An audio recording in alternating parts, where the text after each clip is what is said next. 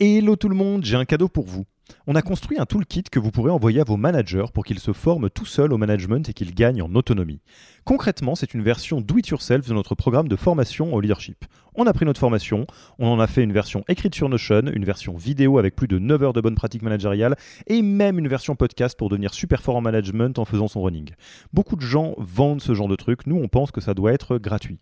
Pour avoir accès à tous ces bonus, il vous suffit d'aller sur www.yaniro.co slash bonus, B-O-N-U-S, et on ne vous demandera même pas votre email. Sur ce, je vous laisse avec l'épisode du jour.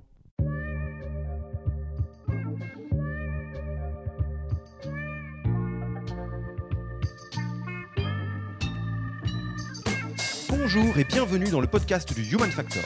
Je m'appelle Alexis Eve et tous les mercredis, je vais à la rencontre des startups les plus véloces pour rentrer en détail dans les bonnes pratiques RH qui leur permettent de faire du facteur humain un levier de croissance plutôt qu'un risque. J'ai exploré toutes les facettes des ressources humaines euh, en France et à l'international, en siège et en entité.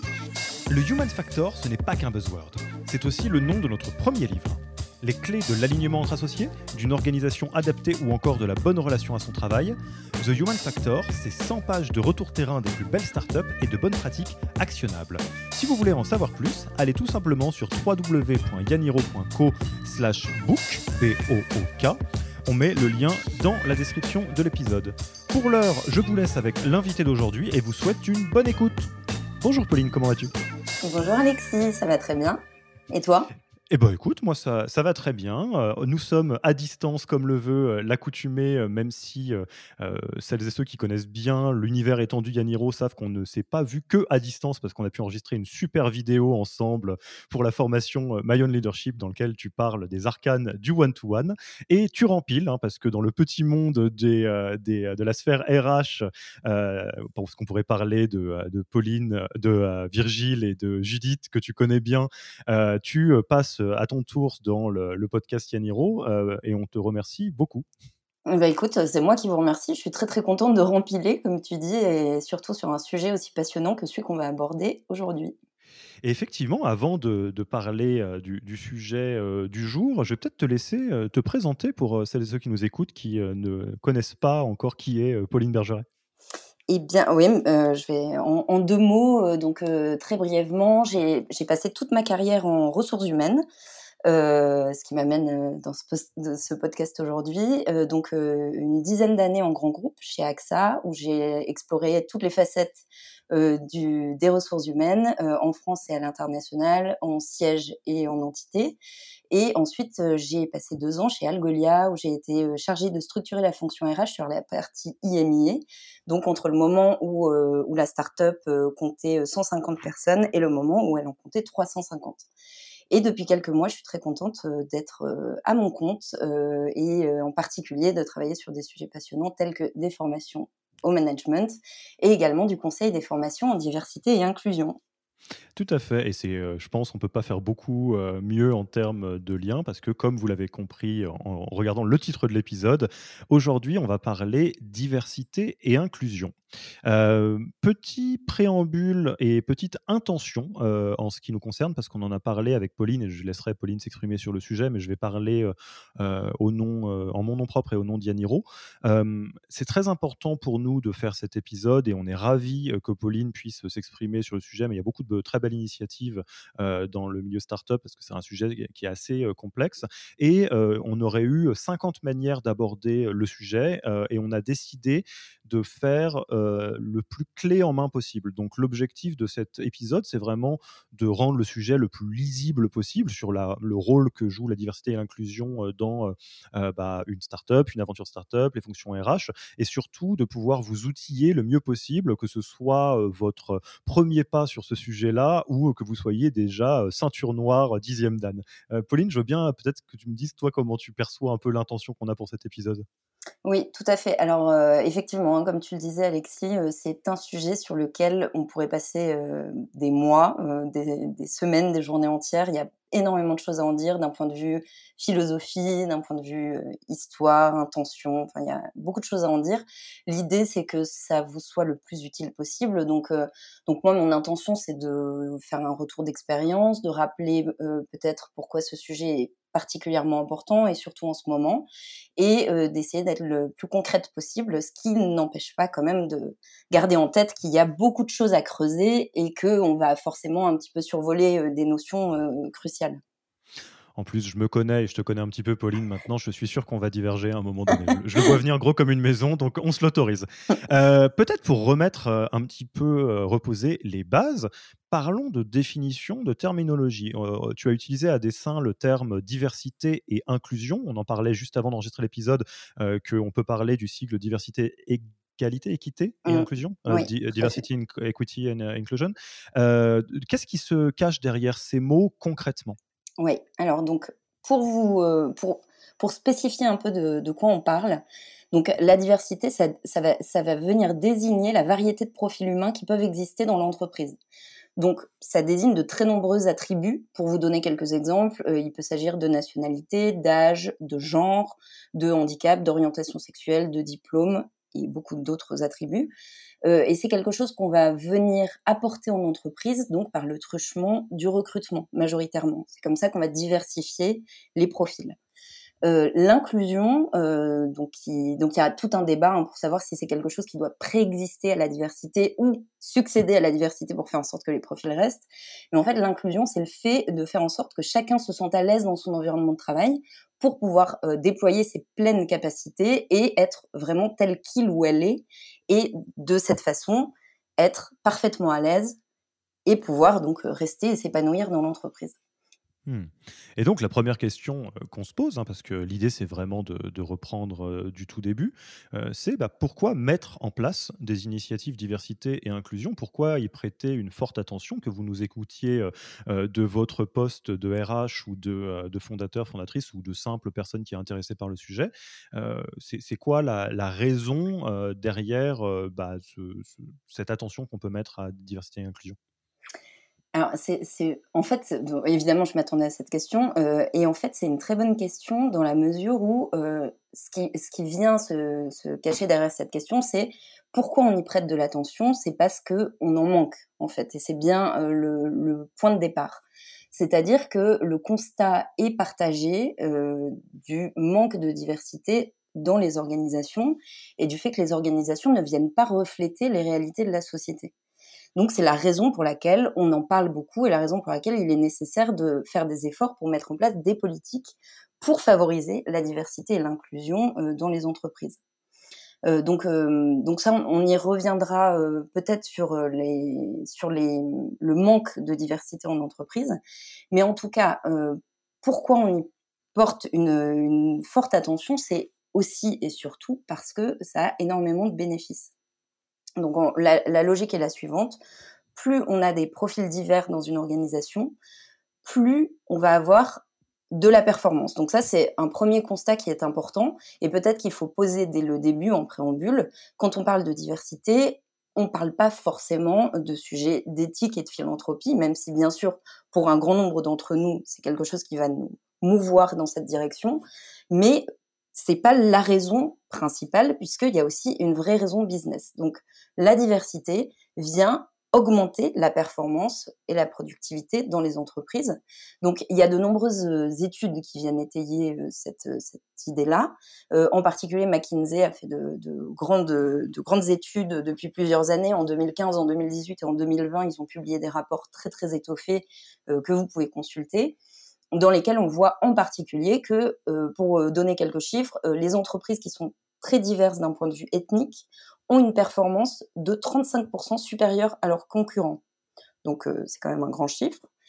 on sait aussi, parce que ça a été mesuré, que les décisions qui sont prises par des équipes diverses sont meilleures dans 87% des cas. Donc c'est aussi très intéressant. Et ce qu'on sait, c'est que les équipes qui sont très diverses vont euh, prendre des décisions bien meilleures que des experts tout seuls, par exemple. Et enfin, euh, pour, euh, pour juste donner un dernier chiffre, les entreprises dont l'encadrement compte plus de 30% de femmes sont plus susceptibles d'avoir une, rentabilité supérieure à leurs concurrents. Et ce qu'on sait, c'est qu'entre celles qui comptent le moins de femmes dans l'encadrement et celles qui en comptent le plus, il va y avoir une variation de performance de 48%. Donc on est vraiment sur des, sur des, grandes, des, grandes amplitudes. Et en tout cas, ces chiffres viennent vraiment montrer que la performance est vraiment favorisé par des entreprises très diverses. Et, ça, si tu m'autorises, je vais compléter par un angle un peu peut-être Yaniro aussi, il y a quelque chose dont, de l'ordre d'une forme de euh, philanthropie, c'est pas le terme, mais des questions sociétales hein, de, du type. moi, ça j'avais jamais envisagé comme ça, mais ça me frappe quand tu le dis de se dire, bah, c'est vrai que la société en tant que telle, la société civile est diverse. Et qu'est-ce que ça veut dire que cette diversité ne se retrouve dans aucun des milieux bah, start-up Là, on parle du milieu start-up, on pourrait faire l'exercice partout. mécaniquement, ça crée un déséquilibre et ça veut dire que c'est excluant par nature de, de, toute une frange de la population plus ou moins grande. Et sur cette question de la, de la performance, je, peux entendre la, question du. Enfin, je peux imaginer d'ici le côté, oui, alors vas-y, on camoufle la performance pour faire passer un sujet de société, etc.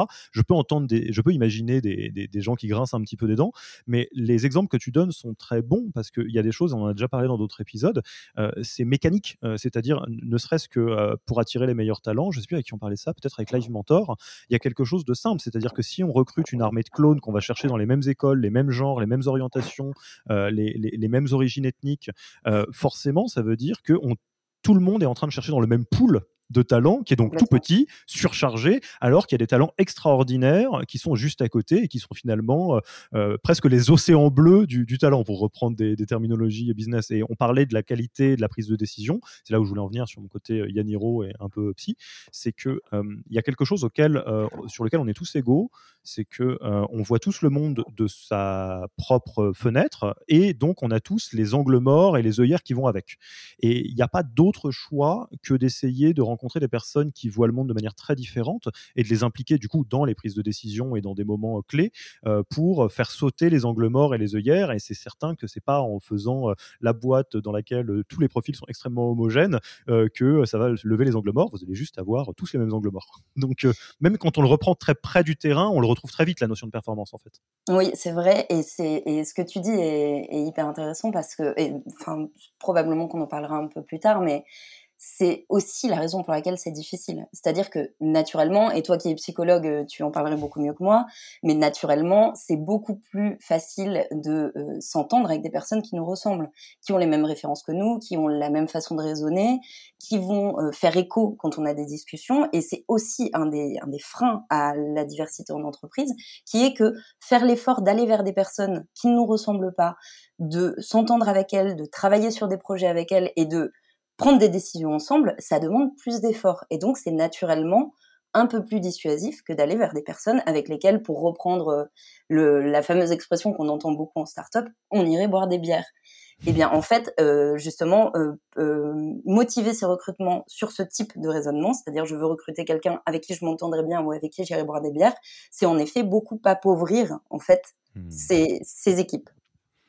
Et c'est vrai que pour le, pour le coup, euh, en tant que, que, sur la partie psychologue, euh, là où je peux témoigner, c'est que, mais je suis sûr qu'on en reparlera en long, large et en travers, la diversité est d'une force énorme, mais en revanche, ça se bosse. Ce n'est pas simple. C'est pas facile.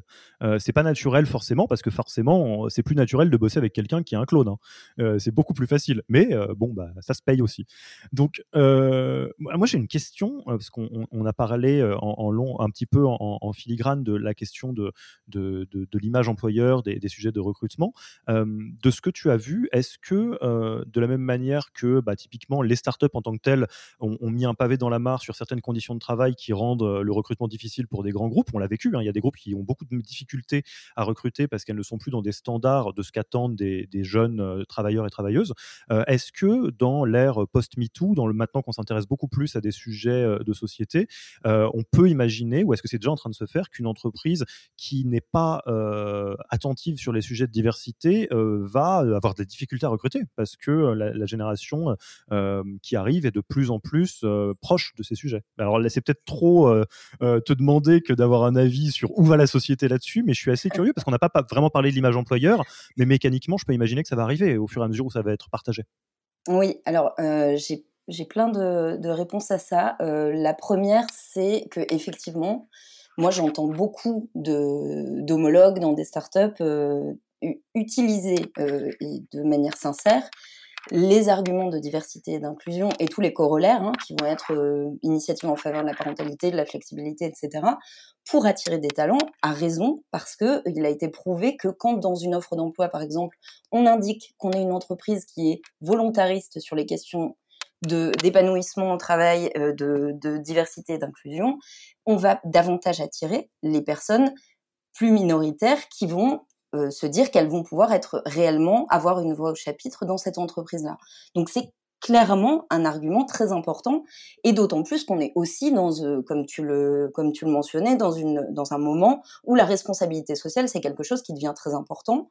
Il y a aussi des, des, des principes légaux qui sont importants de respecter et donc si on veut être une entreprise qui est euh, compliant de ce point de vue-là, euh, c'est aussi important de les respecter.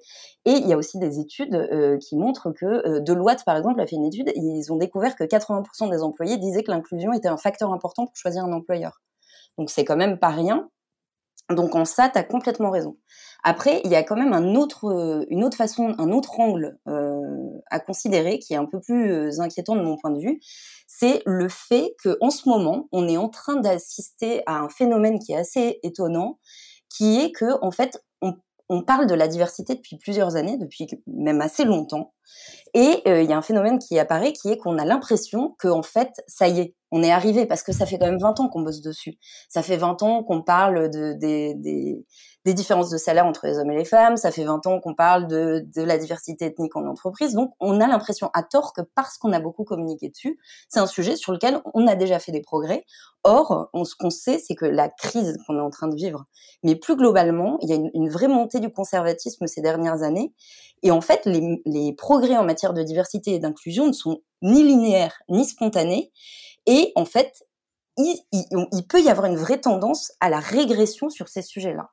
Et donc, il y a à la fois ce pas en avant de oui, euh, les entreprises qui, affichent des vraies valeurs autour de ça sont attractives, mais il y a aussi ce vrai risque de en même temps, on va pas non plus euh, passer plus de temps sur ce sujet. On a les progrès sont naturellement là, bon, donc check. Ouais, exactement.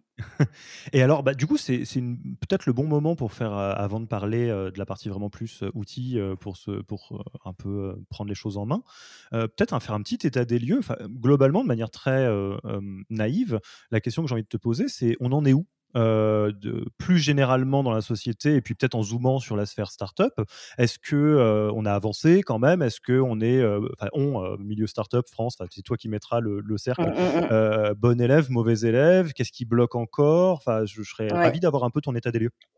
Alors, euh, donc c'est une très vaste question évidemment, mais je vais quand même essayer de donner des, des éléments concrets. Euh, donc, euh, directement pour, pour cesser le suspense, on n'a pas énormément avancé en fait, malheureusement. L'ai vu venir. Ouais.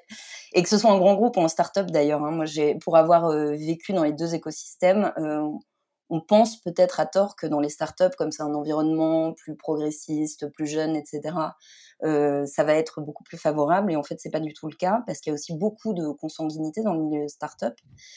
Et, euh, et, en fait, les progrès ne sont pas vraiment là. Donc, pour donner quelques exemples, là, ce sont des exemples français, mais on pourrait euh, vraiment aller beaucoup plus largement. Euh, donc, pour, euh, pour rappeler les chiffres qui fâchent, euh, à l'heure actuelle, on n'a aucune femme PDG d'entreprise du CAC 40. Bon, même si on n'est pas dans le milieu startup, mais on en a zéro.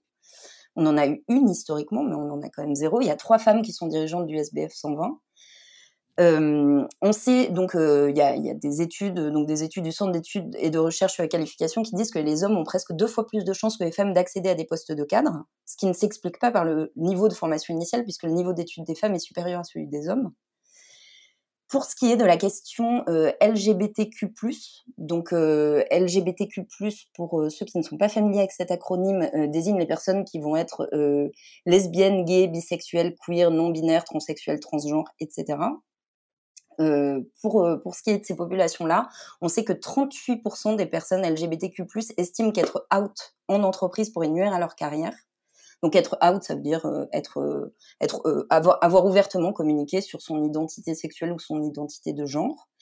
Et 43% de ces personnes-là, non, parmi, pardon, excuse, excuse-moi, parmi ces 38%, 25% affirment qu'elles ont été victimes d'une agression dans leur organisation en lien avec leur identité sexuelle ou de genre. Donc c'est quand même des chiffres qui sont très inquiétants.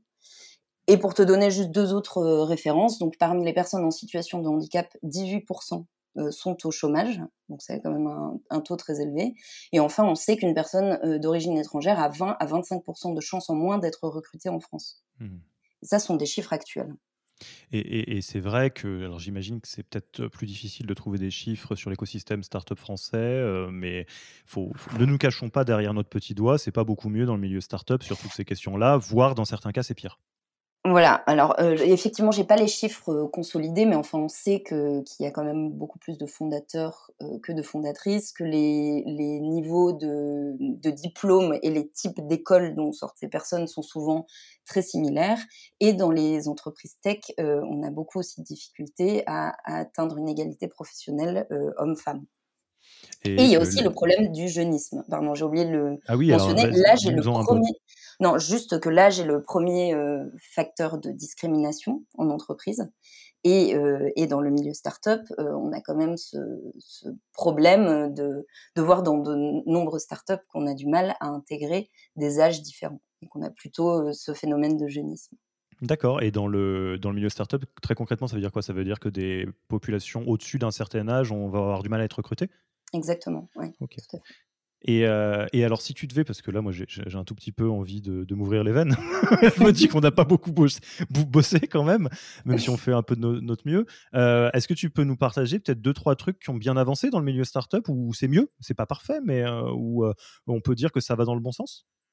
Alors, il y a beaucoup de choses qui vont dans le bon sens, en particulier autour du fait qu'il y a une vraie volonté de, de mettre en place des actions concrètes et une vraie prise de conscience. Donc ça, je pense que c'est quand même des choses qui sont très importantes et en particulier, on y reviendra sur la, mise en place d'actions concrètes, mais par exemple, euh, il y a beaucoup de, jeunes entreprises aujourd'hui, donc dans le milieu startup, beaucoup de startups assez jeunes qui euh, font, euh, prennent l'initiative de venir se former sur ces questions-là. Donc, il y a beaucoup de formations qui sont prises autour des biais inconscients, par exemple, et ça, c'est un premier pas qui est très important.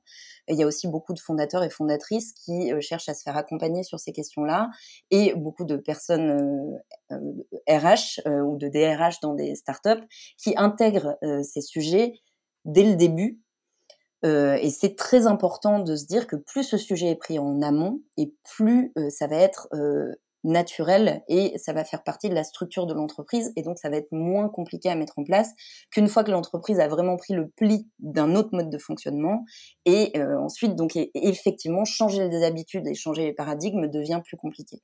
Donc je dirais que le, vrai point fort des startups c'est cette volonté de, comprendre et de se saisir de ce sujet. Hmm. Et, alors concrètement, pour euh, aller encore un, cran plus loin dans le, euh, le tableau, l'état des lieux, euh, c'est quoi les principaux euh, freins? Qu'est-ce qui bloque en fait? Alors je sais que euh, malheureusement c'est quelque chose qui est sociétal, donc ça se retrouve à à peu près tous les sujets. Et pour les, personnes qui sont intéressées sur les sujets notamment de, l'identité de genre, du féminisme ou des choses comme ça, on peut le trouver malheureusement partout. Enfin, ça, ça colore absolument toute la société. Mais si on devrait prendre une vue d'avion et regarder les gros endroits où ça coince, on pense à l'inégalité de salaire, au recrutement. Enfin, c'est quoi Où est-ce que ça bloque encore beaucoup? Si on avait genre deux trois trucs à lever par magie qui feraient déjà vachement de bien, ça serait, ça se jouerait où? Mmh.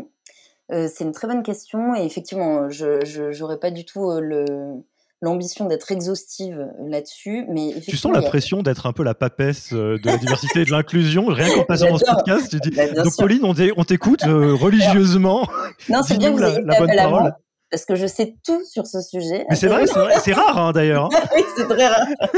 Mais donc voilà, bah, c'est Pauline et c'est dans le podcast Yaniro, on a de la chance.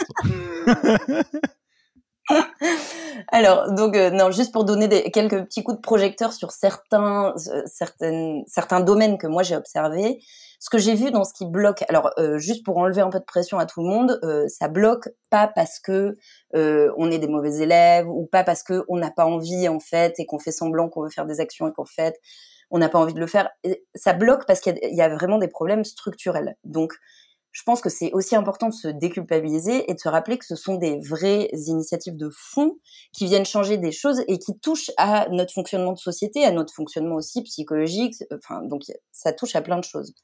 Mais en tout cas, ce que j'ai observé en entreprise comme étant des facteurs un peu bloquants qui empêchent de vrais progrès sur cette question, alors qu'on est convaincu que c'est une vraie question importante et qu'il faut qu'on progresse dessus, euh, je pense que la, une première explication, ça peut être un manque d'investissement au sens où on pense parfois que c'est un sujet qui est euh, un peu périphérique et qui va progresser naturellement. Ce qu'on disait un peu tout à l'heure, euh, on est une boîte jeune dans laquelle il y a plein de bonnes volontés, ça va forcément euh, tôt ou tard se, se passer.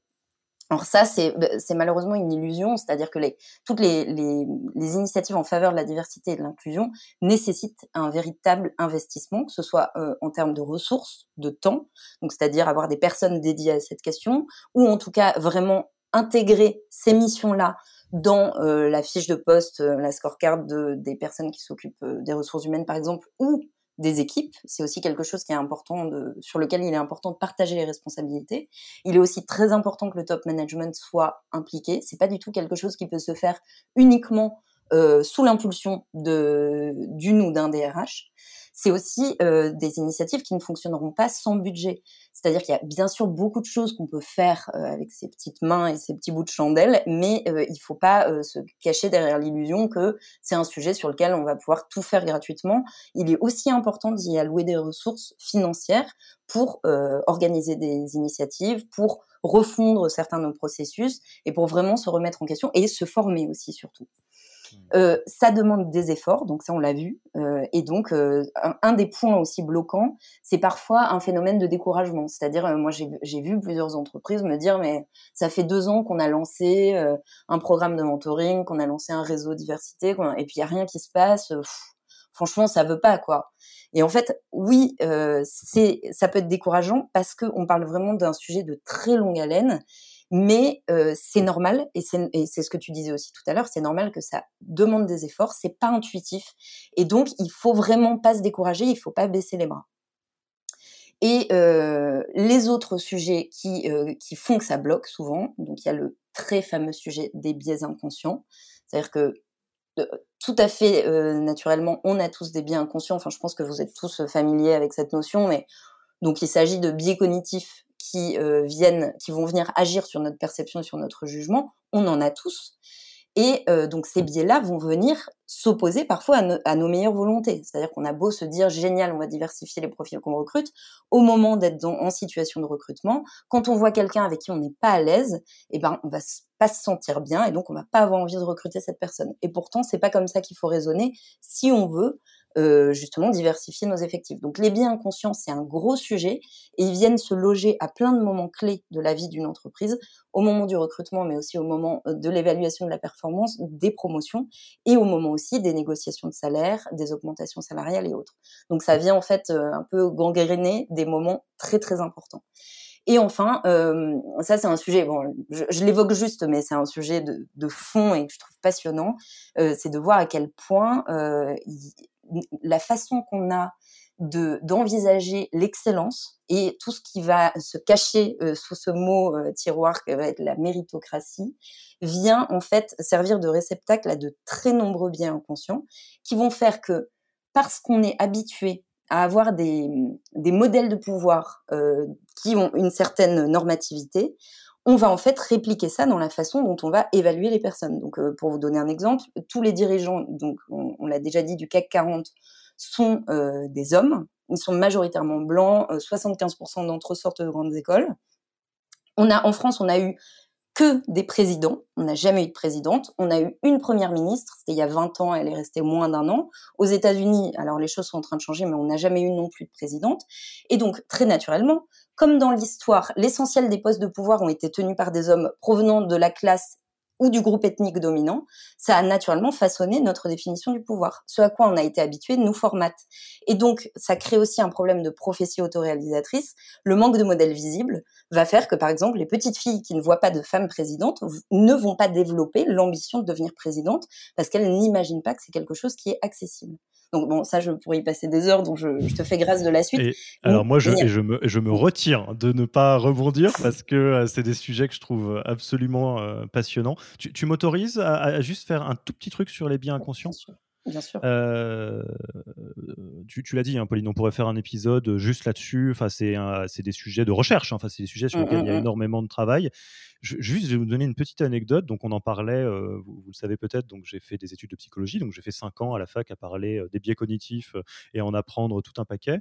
Et il y a un truc qui est particulièrement frappant quand on sort de là, mais en fait, on peut le faire assez vite. Hein, on n'est pas obligé de faire ces études-là. On peut se renseigner.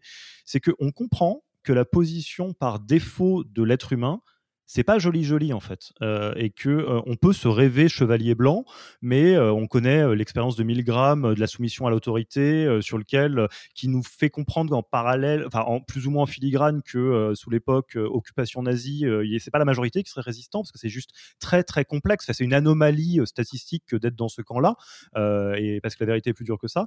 Et, du coup sur tout ce qui est vraiment bien inconscient il y a deux choses. La première c'est de garder en tête que la position c'est pour ça que Pauline je pense tu parlais de de, l'énergie qu'on y met et des moyens, c'est que la position, par défaut, c'est pas divers et pas inclusif. Et que ça, c'est, il n'y a même pas la question de se poser la question de est-ce que c'est bien, est-ce que c'est pas bien, de la même manière que la position par défaut euh, du, dans le cerveau, c'est raciste parce que ça va plus vite de catégoriser l'autre ethnie comme un tout cohérent euh, que d'essayer de faire quelque chose de plus fin. Ça demande de l'économie cognitive, je ne vais pas rentrer là-dedans, mais en tout cas, malheureusement, le cerveau fait des grandes généralités sur tout ce qui n'est pas lui.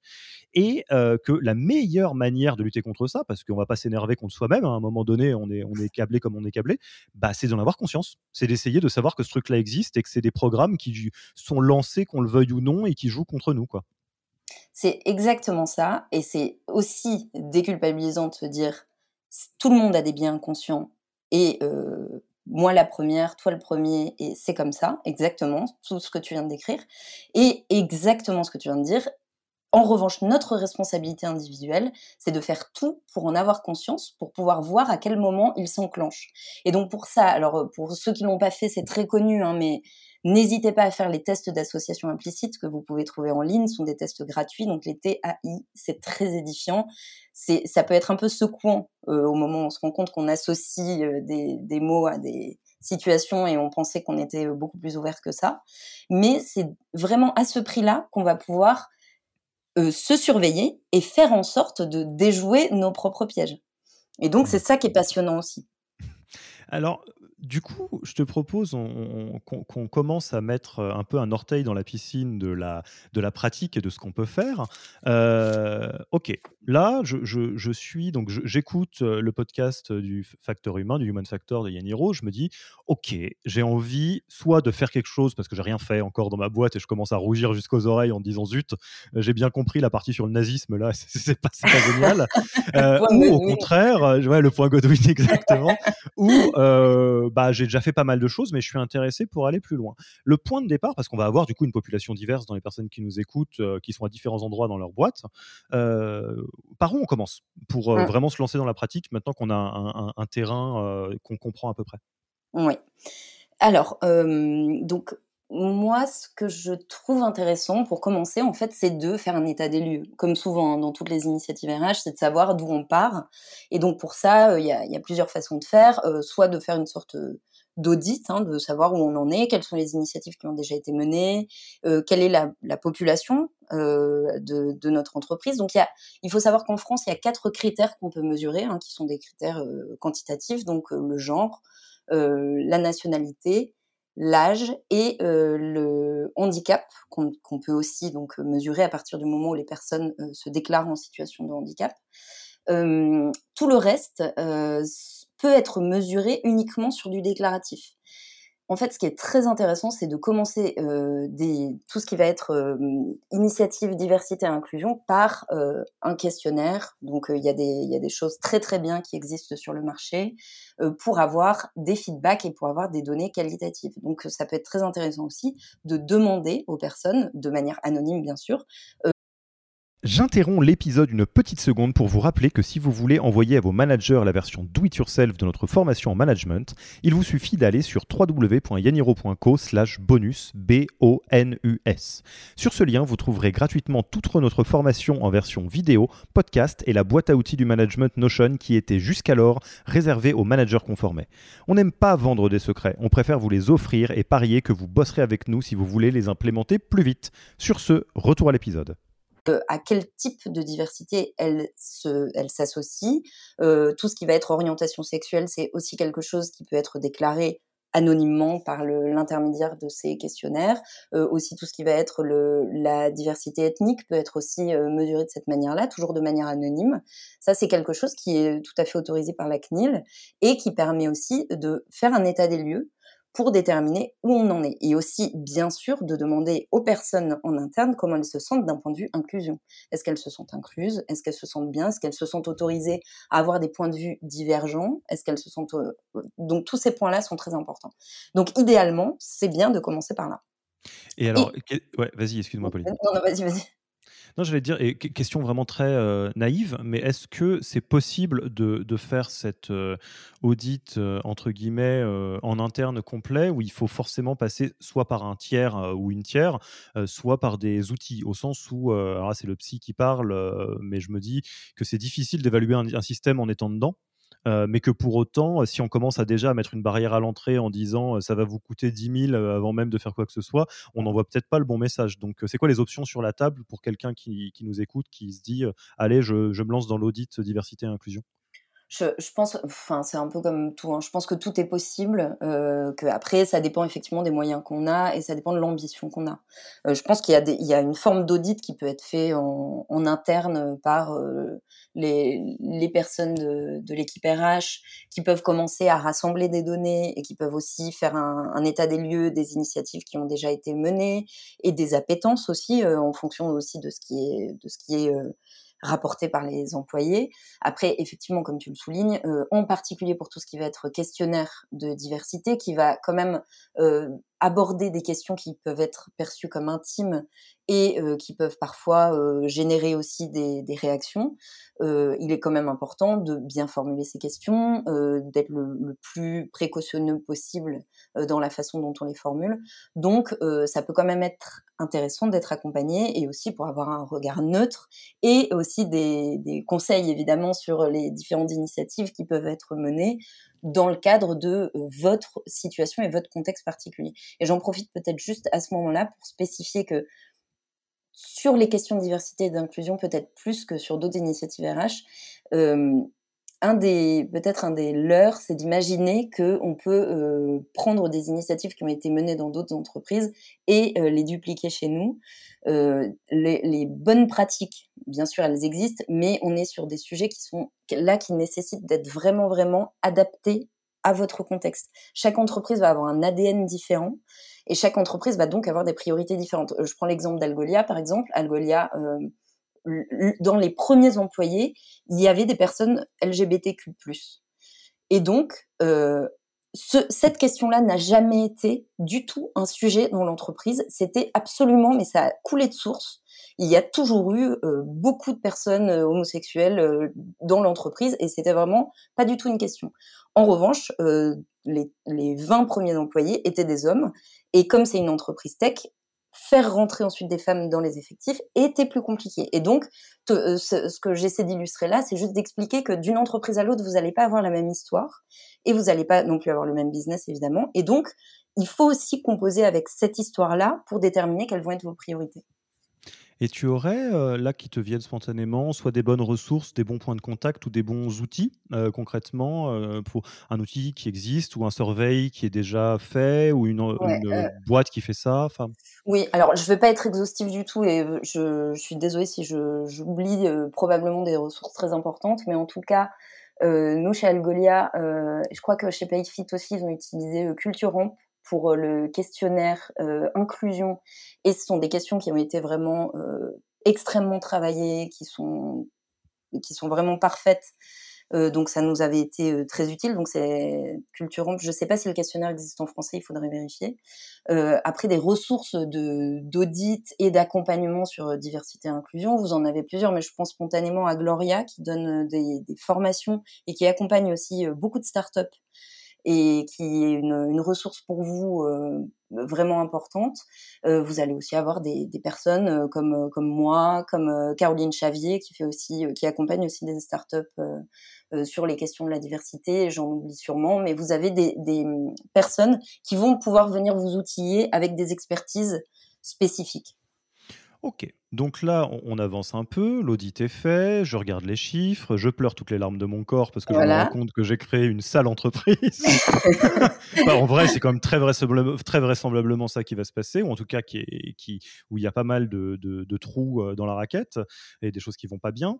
Euh, on ne peut pas évidemment faire quelque chose d'exhaustif parce qu'il faudrait prendre tous les cas de figure de compte rendu d'audit, mais peut-être, enfin moi je te propose de le voir comme ça, admettons niveau 1, niveau 2, niveau 3, genre niveau 1, c'est-à-dire je regarde l'audit et c'est vraiment point de départ, ok, c'est bien d'avoir fait l'audit, mais on se rend compte que là, il y, a tout à faire, et niveau 2, peut-être un petit peu d'avance, niveau 3, je suis vraiment bien en avance et je veux apporter, alors les dernières touches, ça veut rien dire parce que ça se termine jamais, mais en tout cas, je veux faire quelque chose de plus pointu niveau 1, qu'est-ce qu'on va retrouver comme action concrète classiquement? Ok. et j'ai juste oublié de dire quand même que audit et objectif chiffré. Juste toujours selon cette logique, ce qui ne se mesure pas n'existe pas, mais il faut aussi se diriger quelque part et donc mettre en place des objectifs chiffrés, ça c'est quand même important. Pardon, je ferme la parenthèse, j'aurais dû le dire. alors, niveau 1, euh, je dirais, euh, ce qui est très important de considérer dans à peu près toutes les entreprises, euh, ça va être peut-être process de recrutement, sans surprise, hein, le, très fameux. donc j'aurais tendance à dire, qui dit process de recrutement va dire en première ligne les managers et les recruteurs et recruteuses. il est hyper important de les former au biais inconscient, donc on en a parlé, je ne vais pas m'apesantir dessus, mais clairement, on ne peut pas recruter de manière diverse dans une entreprise si on n'est pas conscient de ses propres biais. De la même façon, euh, niveau 1, euh, parce que c'est facile à, mettre en place et que ça coûte pas plus cher, euh, mettre en place des entretiens structurés et des entretiens équivalents pour tous les candidats et toutes les candidates. C'est-à-dire que, selon la même logique que ce qu'on évoquait précédemment, quand on recrute euh, des personnes et qu'on se retrouve avec un candidat ou une candidate avec laquelle on se sent bien parce qu'on a les mêmes références et le même humour, on va passer plus de temps, on va creuser davantage, on va avoir une meilleure impression et on va pas donner la même chance à tous par rapport à un candidat ou une candidate qui nous met moins à l'aise euh, à première vue parce qu'on est différent et tant mieux, mais euh, avec laquelle ou lequel il faut pourtant qu'on passe le même temps et qu'on pose les mêmes questions. C'est vraiment de cette manière-là qu'on va pouvoir comparer les candidats et les candidates de manière efficace donc ça, ça pourrait être une première chose. Et après, évidemment, et là je fais un pont avec l'épisode de Virgile, et, d'ailleurs tous ces sujets sont très interconnectés. Hein, pour tout ce qui va être aussi salaire, et pour éviter donc tout ce qui va être discrimination salariale qui existe bien, hein, puisque je, J'en profite pour rappeler quand même que les, chiffres de l'écart salarial, toutes choses égales par ailleurs, hein, c'est-à-dire entre femmes et hommes, à diplôme égal, entreprise comparable et temps de travail comparable, est de 9%. Donc 9% qu'on peut attribuer exclusivement de la discrimination. Alors qu'on est quand même dans un pays dans lequel on a un code du travail qui régit beaucoup de choses, et en particulier à salaire égal, à compétence égale, salaire égal. Il y a, pour peut-être réagir à ça, il y a quelque chose que, qui me plaît bien parce que je trouve que c'est simple et élégant en fait comme, comme approche. Et en plus, ça en plus l'élégance d'être un truc que les startups adorent, c'est le process. Les, startups adorent les le process et je comprends, moi aussi, hein, j'adore ça. Hein. on met des OKR partout, moi je suis fan. Mais ce qui est très sympa, c'est de se dire si vous prenez le temps de construire un process de recrutement au cordeau et une grille de REM qui est au cordeau avec l'intention au démarrage de, de, faire les choses bien point de vue diversité et inclusion, bah, déjà, vous allez vous faciliter la vie grandement. Parce que les écarts de, salaire, tu t'en parlerai, euh, t'en parleras 20 fois mieux que moi, mais c'est lié euh, énormément à des processus de rémunération, des grilles de rémunération qui sont flottantes, où du coup, il y a trop de méritocratie. Euh, il y a ceux qui sont capables, je dis ceux volontairement, parce que c'est souvent des hommes qui sont super bons en négociation et on crée une. alors que c'est pas forcément la, ce, que ce dont tu as besoin dans ton job. Enfin bref, et toutes ces inégalités qu'on a déjà vues effectivement dans l'épisode avec Virgile sur la rémunération qu'on vous recommande chaudement. Mmh, mmh, tout à fait. Et donc, euh, concrètement, hein, ne pas demander de salaire actuel, ni les prétentions salariales, c'est déjà une, façon très simple de débiaiser beaucoup euh, la façon dont on va fixer les salaires euh, ensuite. Est-ce que je mets les pieds dans le plat dans le gros sujet bien pénible là-dessus dès maintenant? Je suis sûr que Vas-y, vas-y, mais bien sûr qu'on adore les pieds dans le plat. Quid des quotas? Qu'est-ce qu'on en pense? Alors, bah, c'est, tu fais très très bien de poser la question. Les quotas, on en pense. Est-ce qu'on peut juste rappeler euh, ce que c'est que la théorie des quotas et la stratégie des quotas, peut-être, pour celles et ceux qui nous écoutent? Alors, je, vais probablement très mal l'exprimer, mais en gros, les quotas, c'est l'idée de dire qu'on a des obligations quantitatives de représentation, euh, donc euh, en l'occurrence pour l'égalité professionnelle homme-femme, de femmes. Donc je prends l'exemple de la loi Copé-Zimmermann, qui est la loi de la féminisation des conseils d'administration. Donc on a fixé des quotas en France qui obligent les entreprises à ce qu'il y ait 40% de femmes dans les conseils d'administration. Et les entreprises qui n'atteignent pas ce niveau-là vont avoir des sanctions. Bon, ça c'est sur la théorie. Pour euh, le sujet du handicap, on a aussi mis en place des quotas. Donc euh, toute entreprise de plus de 20 personnes doit avoir 6% de ses effectifs qui sont euh, qui sont des personnes en situation de handicap. Et ça, c'est une façon proactive de de contrebalancer des inégalités existantes. Et donc, les quotas, donc en l'occurrence, hein, la France est devenue un, un des, d'ailleurs, je crois, le pays ou un des pays, en tout cas les meilleurs élèves sur la féminisation des conseils d'administration, parce qu'il y a eu ces quotas-là, et qu'aujourd'hui, je crois qu'on atteint 45% de femmes dans les conseils d'administration en France, qu'on peut mettre en balance avec le fait que, par exemple, euh, dans les COMEX, donc les niveaux juste en dessous, on n'a que 20% de femmes. Ce, qui, ce que ça montre bien, c'est que quand il n'y a pas de quota, ça ne se passe pas. Et il y a d'ailleurs des études hein, qui montrent que si on ne met pas de quota, la féminisation euh, des instances de, pouvoir euh, arrivera que en 2300, euh, enfin je ne sais plus quelle est l'année, mais c'est dans très très très longtemps. Pas tout de suite. Donc, euh, donc j'espère que l'exemple a été parlant sur ce qu'est le quota. Ce qu'on en pense, c'est que évidemment, dans un monde idéal, on préférerait qu'il n'y ait pas de quota, parce que le quota va aussi avec son lot de suspicions sur cette femme a été nommée non pas parce qu'elle est compétente, mais parce qu'elle est une femme. On est obligé euh, de prendre des personnes en situation de handicap, alors qu'au fond, on pense qu'elles sont moins compétentes. Et donc, tout ça vient alimenter euh, potentiellement des frustrations et ne vient pas en fait traiter le problème par la racine. Pour autant, s'il n'y avait pas ces quotas, ça n'évoluerait pas du tout. Donc, ce qu'on pense des quotas, c'est c'est indispensable, malheureusement. Et pour autant, il faut absolument en mettre en place, sinon le statu quo va rester euh, ben, un statu quo, comme son nom l'indique. mais, mais, et du coup, pour euh, être en clair en décodé, et, je te remercie beaucoup d'être, euh, de prendre position de manière claire là-dessus, parce que c'est des sujets qui sont complexes, hein, évidemment. Euh, ce que ça veut dire, c'est que par exemple, d'un point de vue recrutement, c'est pas anormal, dans l'époque dans laquelle on vit, d'appuyer un peu fort sur une forme de discrimination positive pour rééquilibrer ce qui est déséquilibré à l'instant T dans la boîte.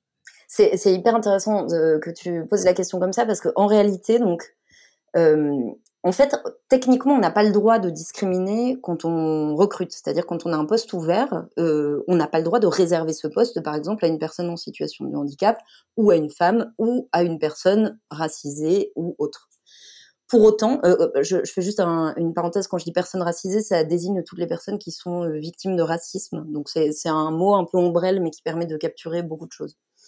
Euh, et donc, euh, ce que euh, ce que ça veut ce que ce que nous dit le droit du travail, c'est que on n'a pas le droit de discriminer. Donc, au moment du recrutement. Pour autant, on a le droit de rééquilibrer des situations qui vont être déséquilibrées. Et donc, en fait, ce qu'il faut garder en tête, c'est que on a, on peut faire tout ce qu'on peut pour euh, équilibrer les, les pipes. Donc, c'est-à-dire que pour avoir les candidats les plus divers possibles, là, on peut faire tout ce qu'on peut. Donc, c'est-à-dire qu'on peut aller chasser exclusivement des femmes, on peut sourcer exclusivement des femmes, à condition qu'ensuite, on considère vraiment le ou la candidate le plus compétent. C'est la compétence qui doit gagner à la fin. Donc, c'est ça qui est hyper important de garder en tête, et c'est aussi pour ça que les quotas sont acceptables, c'est qu'on ne va jamais recruter une femme parce que c'est une femme on va recruter une femme parce que c'est la plus compétente et parce qu'on a pu le faire parce qu'on a eu un, pool de candidats qui a été bien divers. Donc en fait, on peut faire tout ce qu'on peut pour diversifier notre pool de candidats et à la fin, on prendra le candidat ou la candidate le plus compétent ou la plus compétente. Très très clair.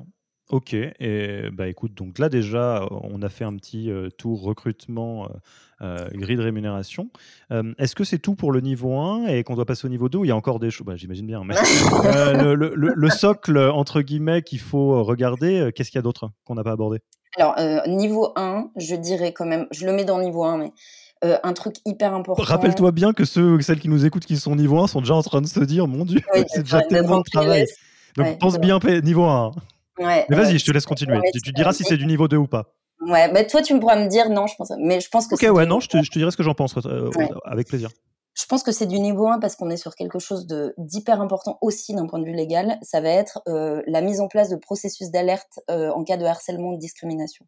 Donc là, c'est du niveau 1 pour moi parce que là, on est vraiment sur le, le droit du travail pur, mais aussi sur le, le bon sens, c'est-à-dire en tant qu'entreprise, il faut aussi protéger ses employés et se protéger, soit en tant que structure aussi, euh, de toutes ces situations de harcèlement et de discrimination dont on sait qu'elles sont très peu à être remontées. C'est-à-dire qu'aujourd'hui, des fondateurs ou des équipes RH ont, je ne sais plus quelles sont les stats, mais je crois que c'est hallucinant, ont, l'info, je crois que dans 30% des situations.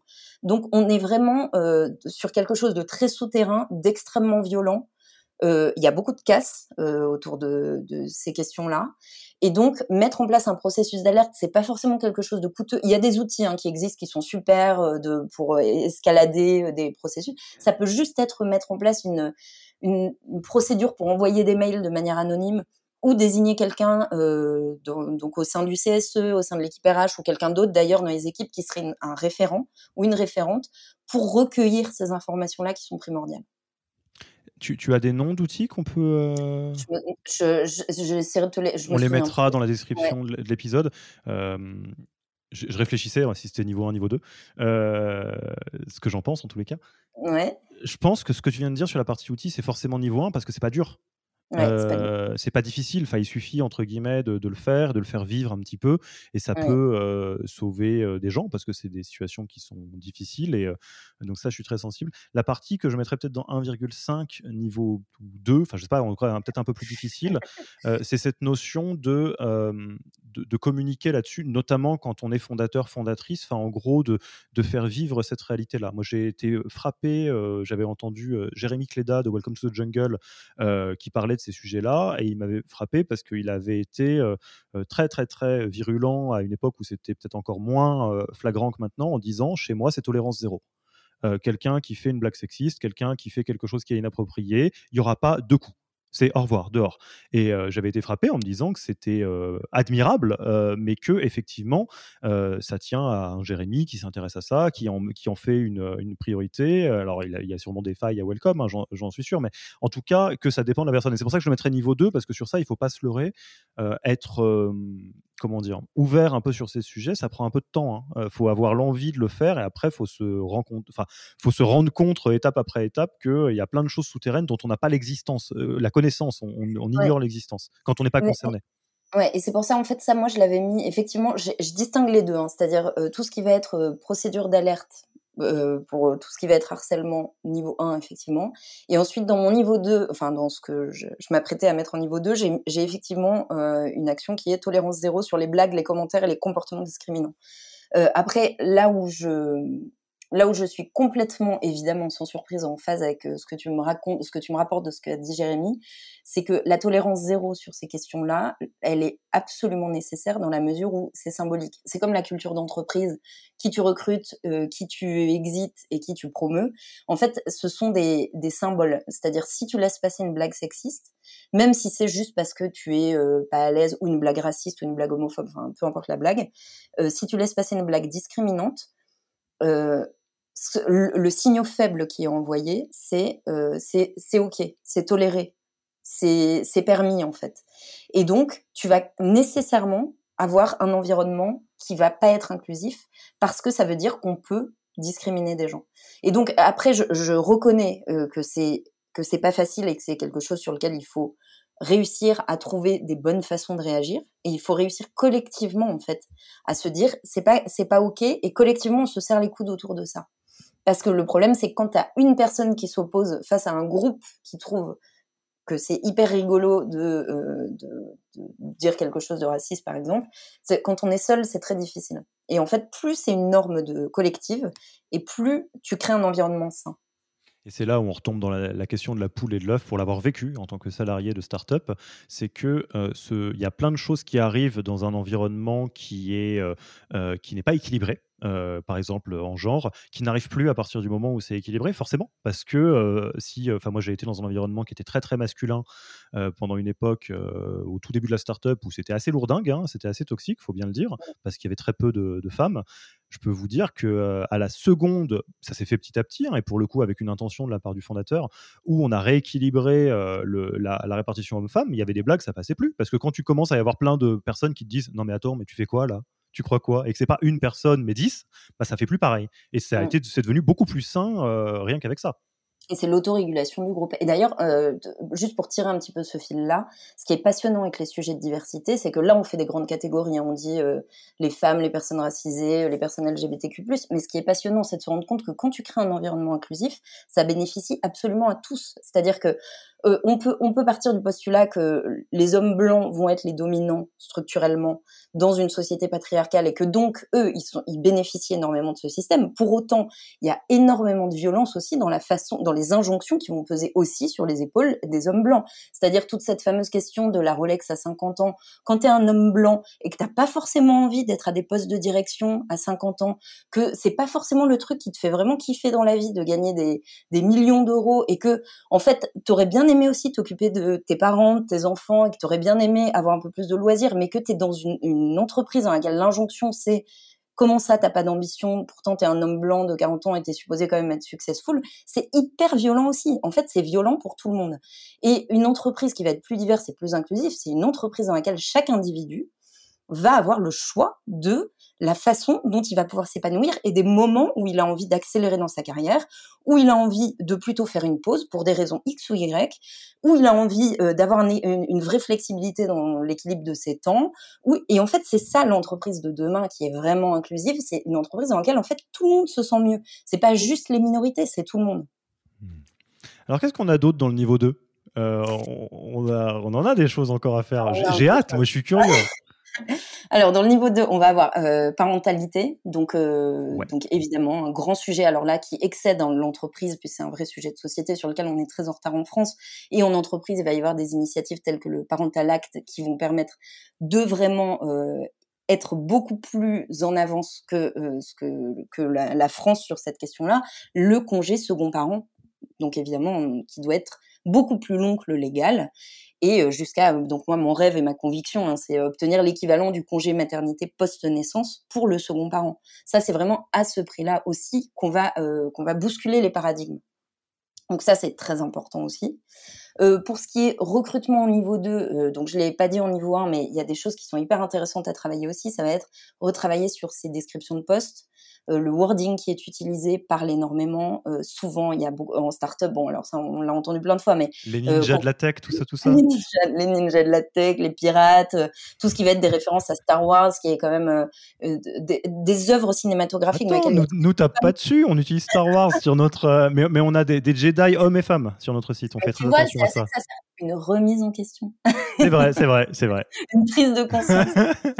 Et donc en fait, il faut il faut vraiment garder en tête que euh, ça va écarter naturellement des personnes qui vont pas se sentir euh, du tout euh, bah, notre fameuse discussion sur Corto Maltese. Enfin, donc ça va ça va il y a des personnes qui vont pas postuler parce que la description de poste ne va pas leur parler. C'est quand même super dommage.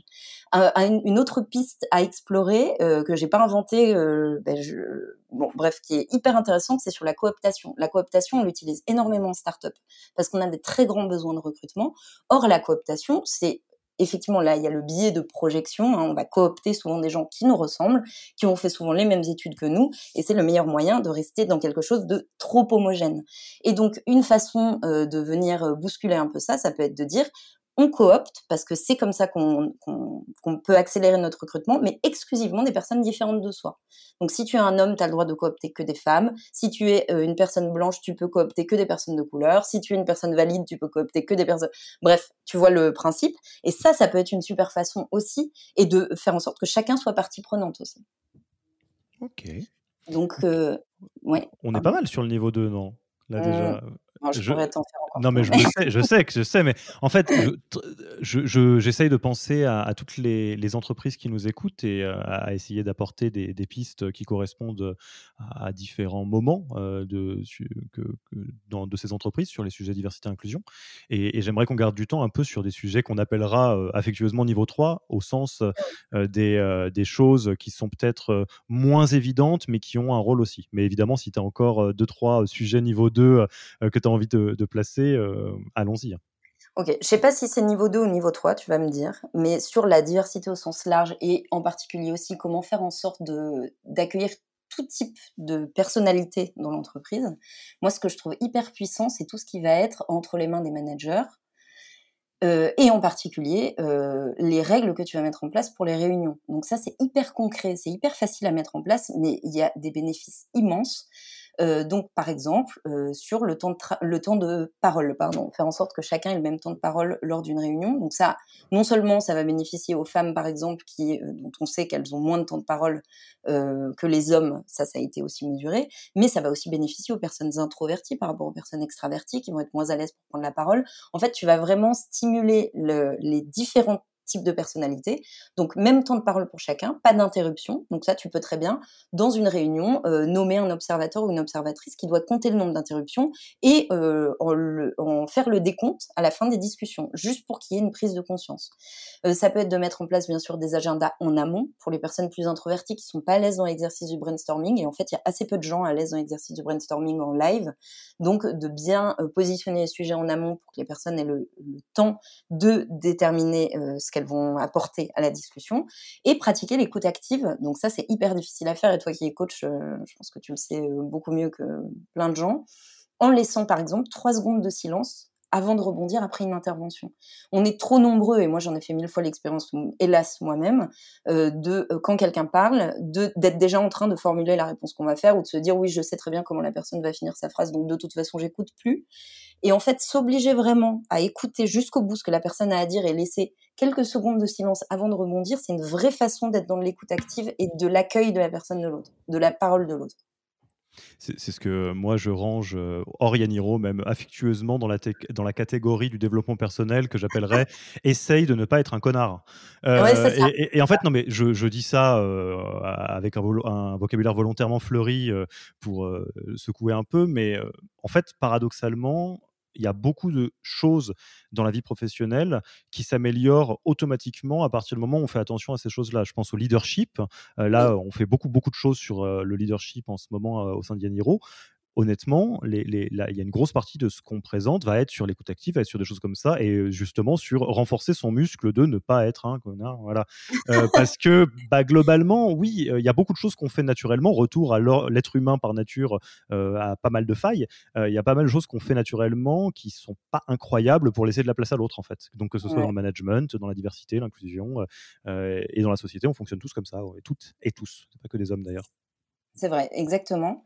Et peut-être un dernier point euh, que je trouve hyper intéressant et facile au sens où c'est gratuit et ça ne demande pas de ressources particulières, c'est, euh, et même si c'est contre-intuitif, d'accueillir les contradicteurs et les contradictrices. Quand on est manager ou même quand on est au sein d'une équipe, accueillir les pensées atypiques. En fait, le conformisme, c'est vraiment quelque chose qui vient scléroser l'entreprise et, qui euh, va à l'encontre de l'innovation. Et en plus, quand il y a du conformisme, il y a de l'autocensure. Et en réalité, en tant que fondateur, fondatrice, équipe RH, manager, peu importe, savoir accueillir aussi les contradictions, les pensées atypiques et savoir être à l'écoute de toutes ces formes d'innovation, c'est une super façon d'être inclusif et c'est aussi une super façon de secouer son organisation.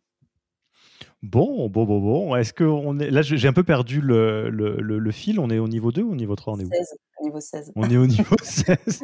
Est-ce que euh, peut-être pour, pour euh, vous avez compris, hein, on peut en parler euh, longtemps, mais le sujet c'est pas d'en parler, c'est de faire quelque chose.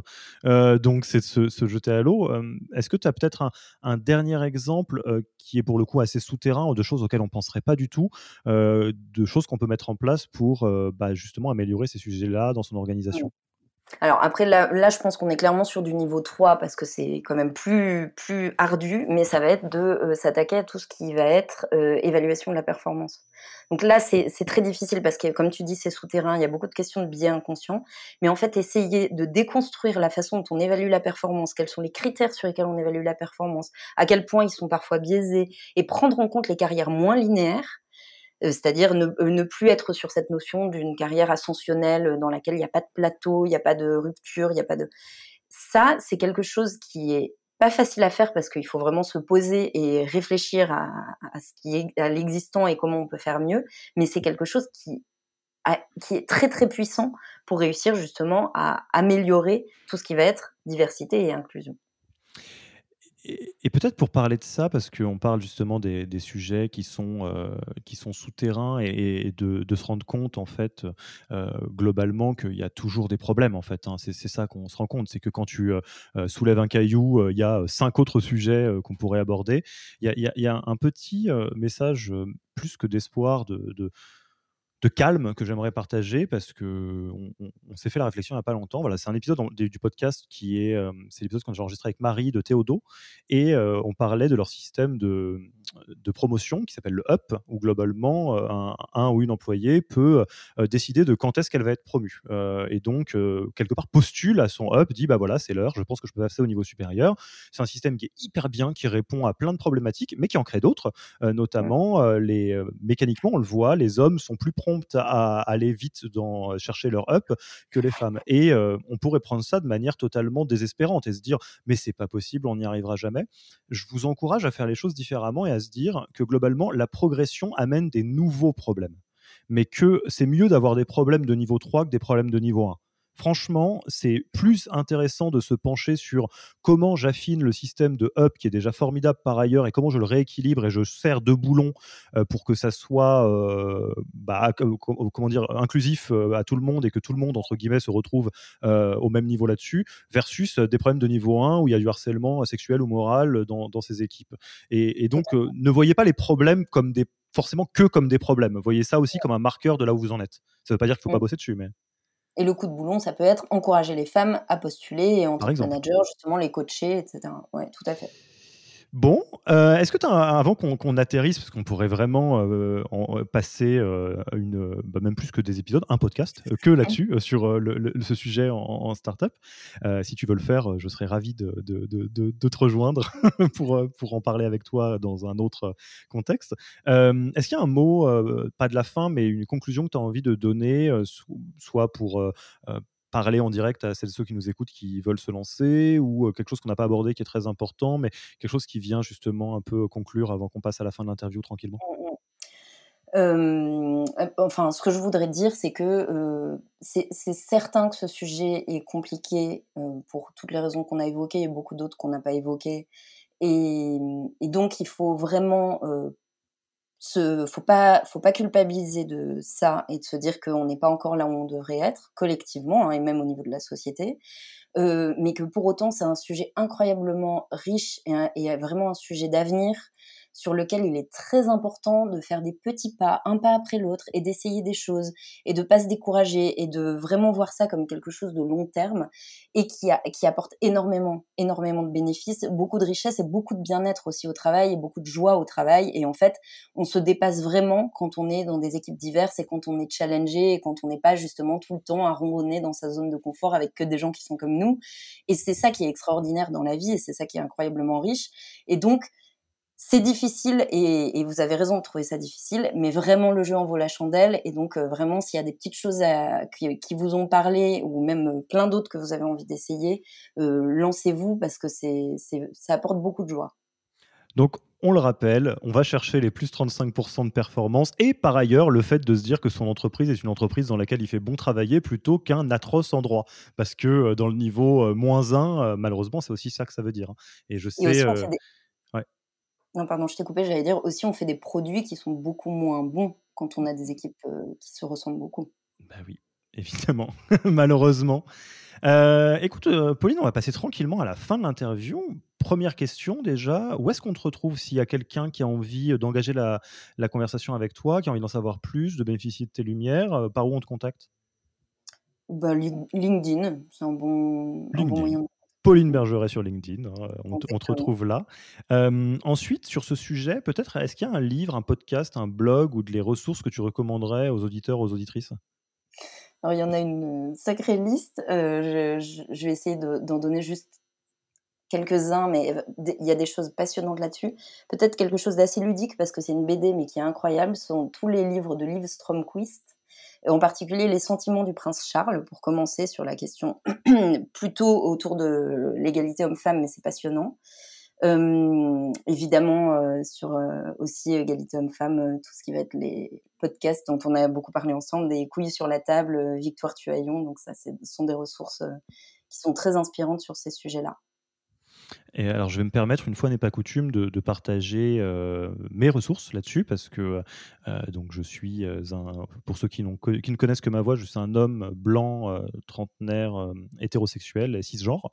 Donc, je fais partie des personnes qui ont beaucoup de chemin à faire pour essayer de voir des choses qui sont bah, qui n'arrivent pas jusqu'à nous, hein, qui sont très souterraines et invisibles. Et je recommande Les couilles sur la table, que j'écoute beaucoup. Et je trouve que Victoire Suaillon fait effectivement un boulot incroyable là-dessus. Et peut-être moins connu, et que je trouve intéressant pour les personnes qui parlent anglais, il y a une chaîne qui s'appelle ContraPoints sur YouTube, qui est une femme trans qui parle des sujets de justice sociale, mais peut-être sous un angle qui est assez différent de ce qu'on a l'habitude de voir, au sens où déjà les, sujets de transsexualité sont peut-être encore plus euh, lointains pour beaucoup d'entre nous, et moi c'était le cas. En tout cas, j'ai pas de personnes qui sont concernées, euh, enfin très peu de personnes qui sont concernées par ça dans mon entourage, et qu'elle le fait avec un niveau de pédagogie et d'humour qui est incroyable. Donc, une manière de comprendre un peu en empathie et puis même sociétalement ce qui se passe sur ces sujets-là, moi je recommande ContraPoints. Je ne sais pas si tu connais ça d'ailleurs. Je, non, je connaissais pas. Je vais aller voir. Euh, je, je te recommande. en tout cas, pour, pour le, le, mec blanc que je suis, ça, ça aide.